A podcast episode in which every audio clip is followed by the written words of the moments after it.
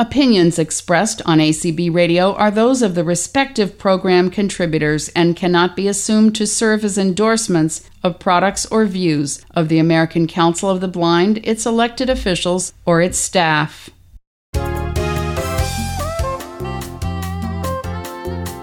Welcome to Speaking Out for the Blind. I'm Brian McCallan. Before we start talking with today's guest, I just want to remind everybody about ACB's new iPhone app. It's called ACB Link. It has ACB Radio's various live channels and on-demand podcasts. This includes ACB Radio Mainstream and Speaking Out for the Blind, of course. ACB Link is another way for listeners to be entertained and informed by ACB Radio's wide variety of shows. For more information and to download the new app, go to link.acb.org.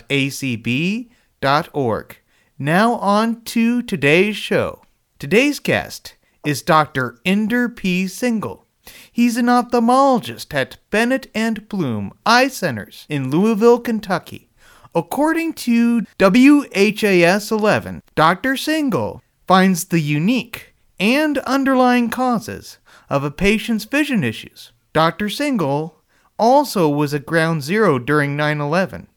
He joins us to talk more about the vision issues and his ophthalmology work.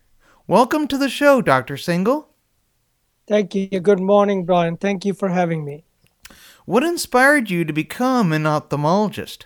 As a 13-year-old, I witnessed an eye camp, and that was quite inspiring, adventurous as a matter of fact. But life had some other plans, and after high school, I had to join the workforce for a few years to help out. And thereafter, I went to UC Davis a few years down the road, and that's where I rekindled my desire to be an ophthalmologist. You earned your Doctor of Medicine degree from Wayne State University School of Medicine in Detroit. You completed your residency training serving as the chief resident at the New York Eye and Ear Infirmary, and you finished your fellowship at the University of Toronto, St. Michael's Hospital in Ontario, Canada. How did receiving all these qualifications give you the key to become an ophthalmologist? When I finished my undergrad, I went to Wayne State because Detroit was the only place I had family in the U.S. So I chose Wayne State. I finished my MD there. Once I did that, my simple goal was to get the best possible training wherever that lands me. New York Eye and Ear Infirmary, I believe, still is probably the only place where you have a Saturday clinic. That meant a lot of exposure to a lot of diseases, a lot of pathology, and getting training from some world-known preceptors. And when it came to choosing retina fellowship, I applied the same criteria.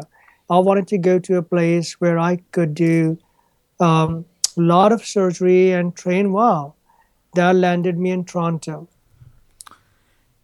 And that's how being exposed to all these preceptors and doctors and having my hands or getting a hands-on training with all these people have prepared me to be a good ophthalmologist. You believe that the highest priority is providing first-class eye care with compassion and, yes, understanding. How do you apply these standards to your current job as an ophthalmologist? This is the simplest thing.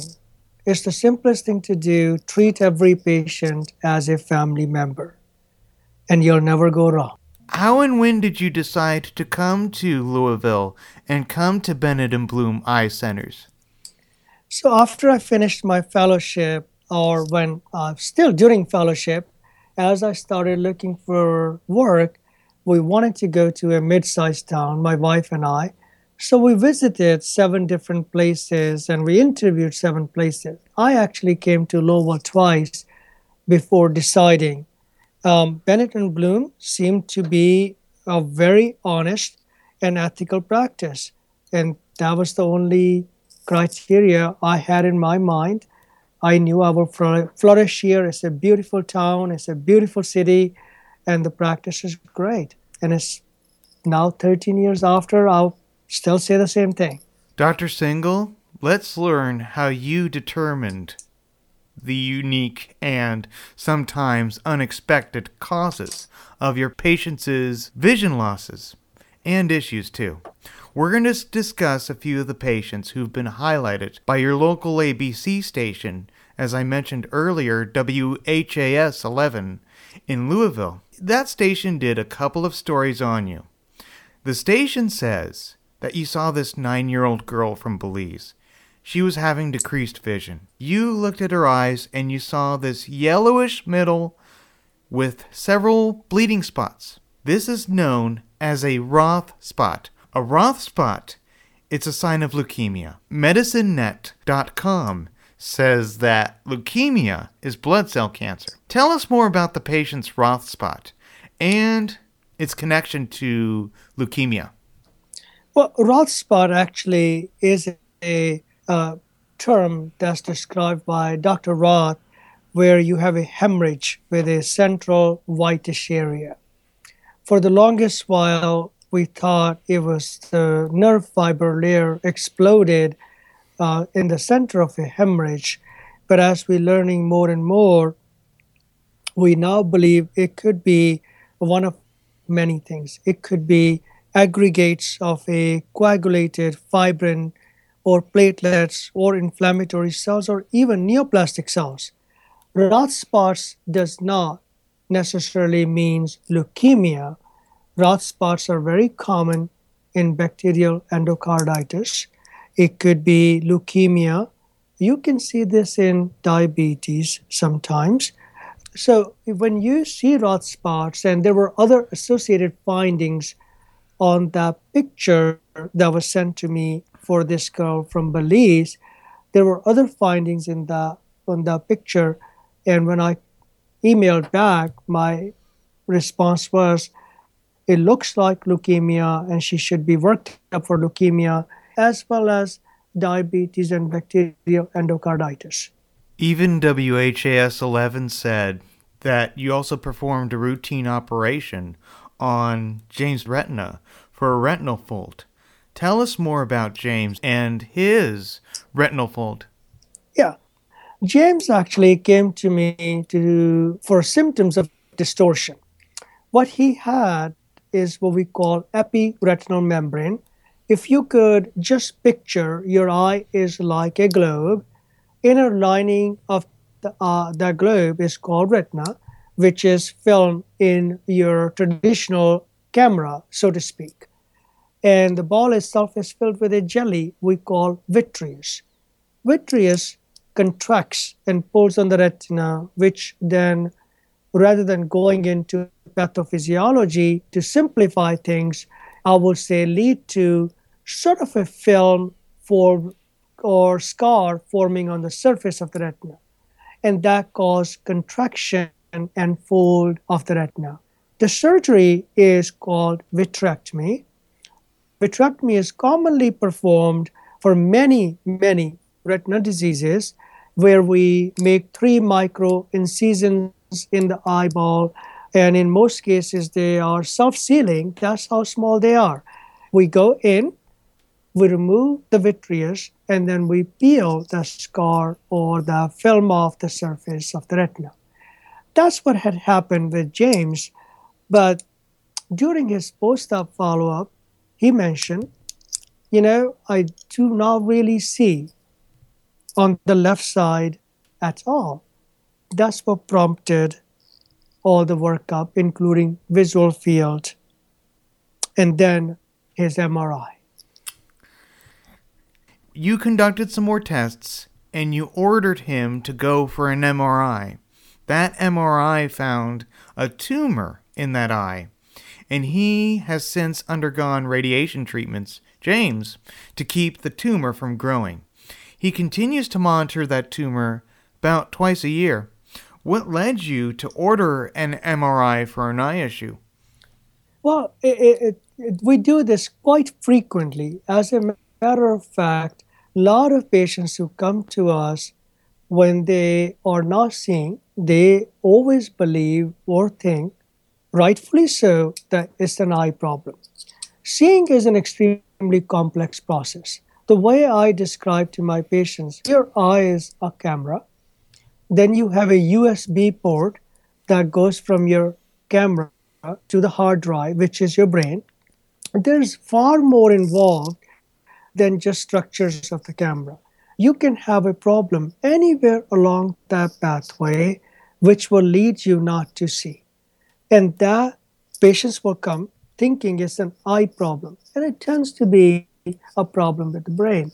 So in James' case, his distortion had gone away. During one of his follow-ups, he mentioned, Dr. Singh, I'm still having trouble seeing to the left of me. I run into things. My left shoulder has hit frequently, and I just don't see very well. That's what prompted a test we call visual field, which allows us to see patients' peripheral vision ability, which showed a left-sided hemianopsia, means from both his right and left eye, he was not seeing left-sided. That's what led to MRI. Now we're going to talk about one of your other patients, Diane.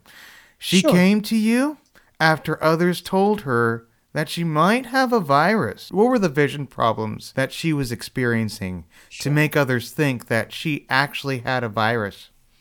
Well, Diane actually had many, many symptoms, and that's what probably led to a lot of confusion. She had generalized malaise, and she was just not feeling well. She had headaches and intermittent vision problems where she was not seeing well. But so she went through multiple layers of doctors, of course, and when her vision was checked, her vision always was pretty close to normal. So given that she was just not feeling well overall and had malaise and aches, it was very easy to not think of anything more than just flu-like symptoms.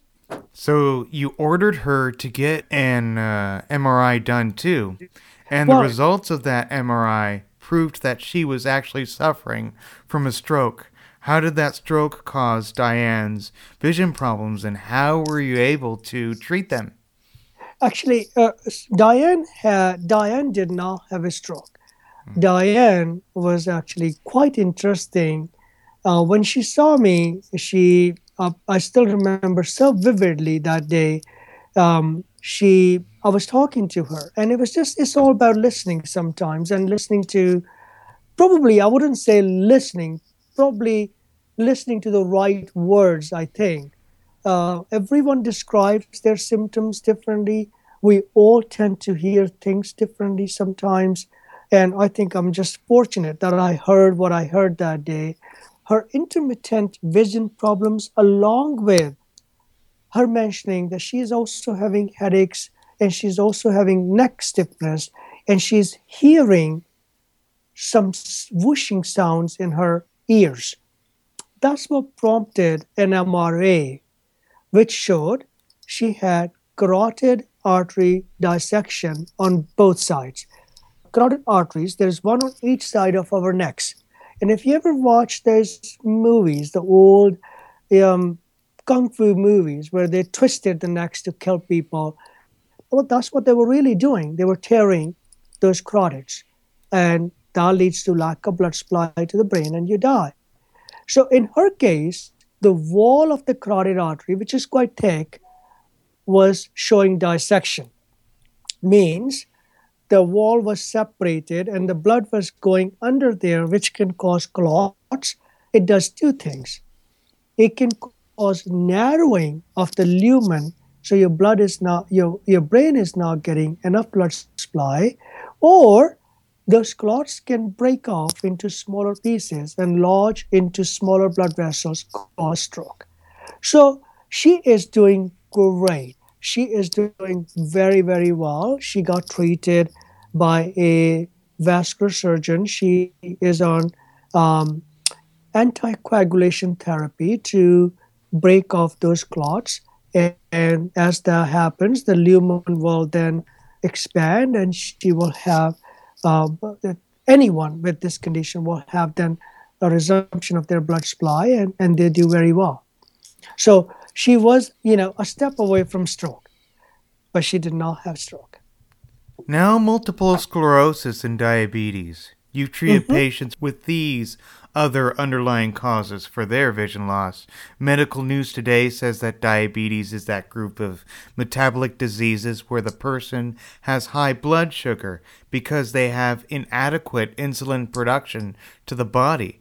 And the Mayo Clinic says that multiple sclerosis is the disease where the immune system attacks the protective sheath covering the person's nerves, thus disrupting the communication between the person's brain and the rest of the body. How are multiple sclerosis and diabetes associated with vision loss? Very good question, Brian. Let's talk about diabetes first because it's so prevalent.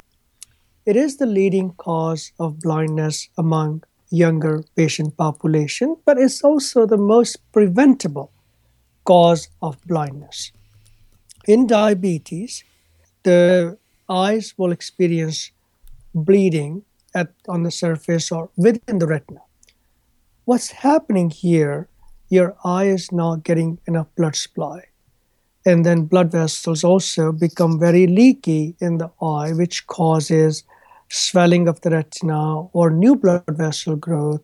And all those are not good news.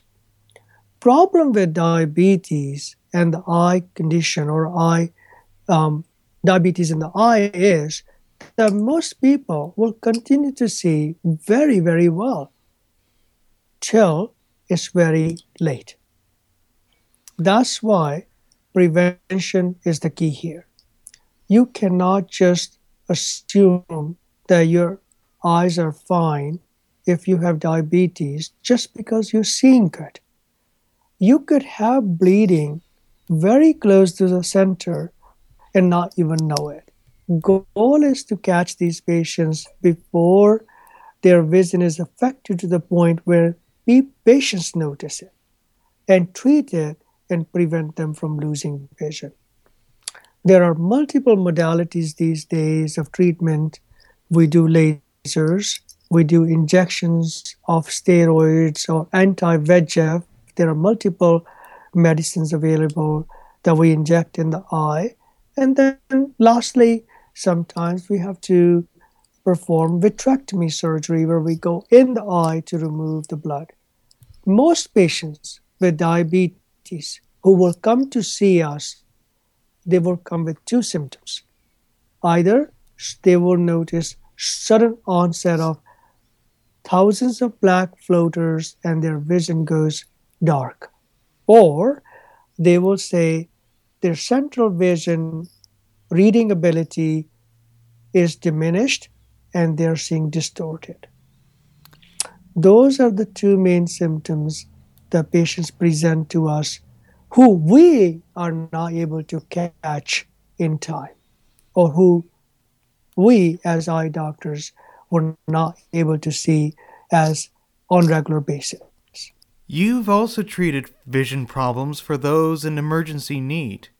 WHAS 11 also reported that you treated 9/11 terrorist attack victims at the World Trade Center site. You were in New York completing your residency at the time, as we discussed earlier. How did you treat the workers, the police officers, and the firefighters at the scene who were having vision problems just simply wearing scrubs and boots? We rushed there thinking that there will be thousands of casualties, along with two of my colleagues, when we arrived there only to see the devastation. And there was no victims to treat. They were all dead. We treated firefighters, police officers, and rescue workers who were exposed to all these contaminants and have corneal abrasions and have significant irritation, and the fumes were just killing their corneas. So we set up these little stands there with BSS bottles, which is balanced salt solution, and we just kept on rinsing their eyes. It was remarkable to see their dedication. They'll come in, their eyes will be red, we'll wash their eyes off, put some drops, put some ointment, and wash it again, and off they were again, back inside, trying to find anyone they could to rescue. It was not exactly sure how to describe those days. What suggestions do you have for our listeners who think they may be having vision problems, or they think have yet to understand the underlying causes? Well, never assume that decreased vision is due to age or tiredness or you're stressed today. Your eyes are supposed to last you forever. If you're having an ongoing vision problem, there's got to be an underlying cause. See an eye doctor, and they will be able to help you. How do our listeners get help, the help they want from you or your other ophthalmologists at your office, or even other ones around the country? You know, it is really easy these days, Brian. It is not hard. All you need to do is you can search online, and you can even ask if you don't have access to computers or online, you can ask your neighbor, you can ask your librarian. Look up eye doctors, jot down 2 or 3 names in the area where you live. Then talk to a few of your friends, family members. Get a referral, see where they go, see who they like, see what kind of service they're getting, and make an appointment. It is really not hard these days. And as far as Louisville, it is so easy for anyone to make appointment with us. They can call us at 502-895-0040, or they can visit our website, which is www.icenters.com. It's a plural, icenters.com. Is there anything else you'd like to add? All I would say is thank you for the opportunity, and do not be reluctant reaching out again if I can be of service. Sure, and Dr. Singh, we hope that this information's going to encourage our listeners to take care of both their eyes and their bodies, and seek the medical help when needed. Thanks for joining us today. Thank you. Thank you, Brian. Before we go, I welcome your comments on this program. Just visit and like me on Facebook at Speaking Out for the Blind, or follow me on Twitter at Speak Out Blind or Speak Out for the Blind. You may also email me at mcallen3@comcast.net. That's MCALLEN3. That's all for this edition of Speaking Out for the Blind. Thanks for listening, and remember to speak out. Here at ACB Radio Mainstream, we are always working to improve the quality of our programming. If you have any feedback about anything you have heard here on ACB Radio Mainstream, please let us know by sending an email to support@acbradio.org. That's support@acbradio.org. You are listening to ACB Radio Mainstream, connecting the blind community.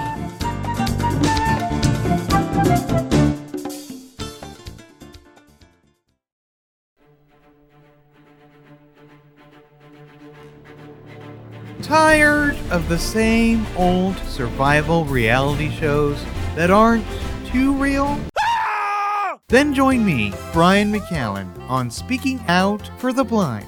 I interview real famous and inspirational blind individuals and other specialists about a real wide variety of topics, providing you with real steps to achieve your dreams.